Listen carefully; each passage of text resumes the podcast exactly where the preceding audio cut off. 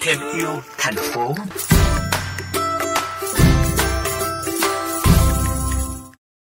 Xin chào tiến sĩ Nguyễn Thành Nho. Đầu tiên mời tiến sĩ giới thiệu chi tiết hơn về khởi nguồn của dự án nghiên cứu xây dựng quy trình xử lý vỏ chôm chôm à.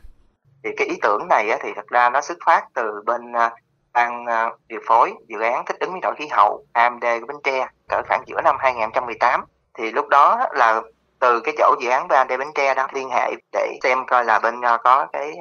phương pháp nào để xử lý được cái vỏ chôm chôm hay không là sau khi mà cái kết quả mà nghiên cứu cũng như là cái quy trình mà sản xuất thì gửi về uh, báo cáo về cho bên AMD thì AMD có chuyển giao cái quy trình này cho cơ sở sản xuất liên quan tới mức chôm chôm là của cô chính ở xã Phú Đức, huyện Châu Thành, tỉnh Bến Tre đó.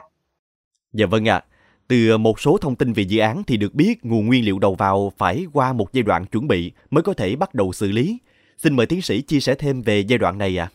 Thì mình có cơ bản có ba cái bước chính thì bước thứ nhất là mình phải chuẩn bị được nguyên liệu thì vỏ chôm chôm khi mà chúng ta vũ phân hữu cơ thì đòi hỏi là cái thành phần, cái tỷ lệ về carbon và nitơ nó phải đạt yêu cầu và bình thường thì để đạt tăng được cái tỷ lệ mà carbon nitơ đó theo đúng theo cái yêu cầu để chúng ta có thể làm được thì bình thường chúng ta có thể trộn với lại một số cái à, phụ phẩm khác ví dụ như là mụn cưa hoặc là mụn dừa để có thể ủ hiệu quả thì đầu tiên là chúng ta sẽ bỏ chôm chôm chúng ta phải cắt nếu chúng ta không có cái máy chuyên dụng thì chúng ta chỉ cần à, dùng dao để chúng ta có thể tầm à, cắt nhỏ nó ra cái kích thước nó có thể dao động là dưới 2 cm thôi.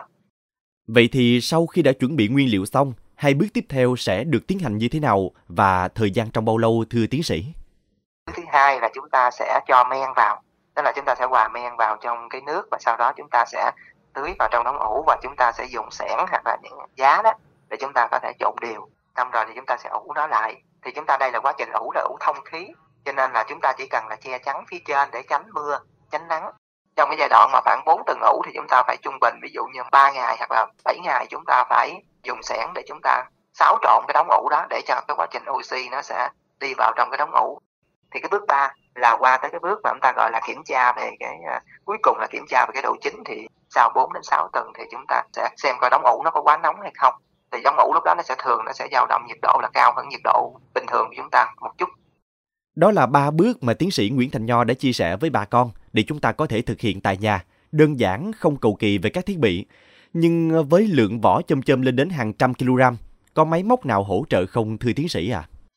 Thì thật ra đó là nếu như mà để vấn đề mà cắt mà vấn đề trộn á, vấn đề về kỹ thuật cũng như các thiết bị hỗ trợ là thật ra là có hết. Ví dụ như chúng ta có máy à, máy cắt, chúng ta có sẵn à, ví dụ như là trên thị trường hiện nay có những cái máy gọi là nghiền luôn, giá thì cũng không quá đắt. Thì chúng ta có thể mua về xong rồi là chúng ta cho dở chôm chôm vào là nó sẽ xay. Trong cái công suất của nó có thể cắt là trong vòng một tiếng có thể lên đến là trăm đến 200 kg vỏ rồi ngoài ra hiện nay cũng có những cái máy là giúp chúng ta đảo trộn khi mà chúng ta cho men vi sinh vào nó sẽ tiết kiệm được công.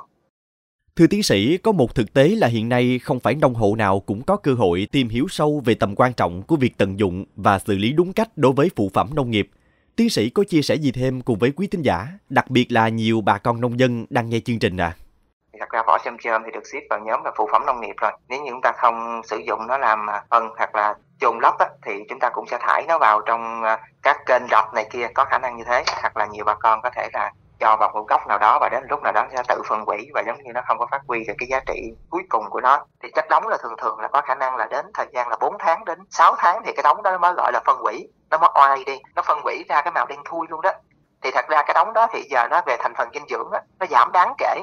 Thứ hai nữa là nếu như bà con mà quản lý không kỹ thì nó sẽ có thể là mưa gió hoặc là nước lên thì nó sẽ làm cho vấn đề là gì? Nó sẽ lôi kéo những cái đóng ủ đó nó đi theo cái nguồn nước nó lại đi xuống kênh mương để tiếp tục là mình sẽ thấy cái thành phần nhựa từ cái vỏ chôm chôm nó sẽ cái ao mà nó chứa quá nhiều chôm chôm nó sẽ bị thấm đen đó đó là do một số cái thành phần tannin ở trong cái ở cái vỏ chôm chôm nó đi ra và những cái đó cũng là loại chất độc đối với một số loài sống trong nước ấy. cho nên nó gọi là cũng là một trong những thành phần gây ô nhiễm môi trường đó Dạ vâng ạ, à. rất cảm ơn tiến sĩ đã dành thời gian chia sẻ cùng với chương trình.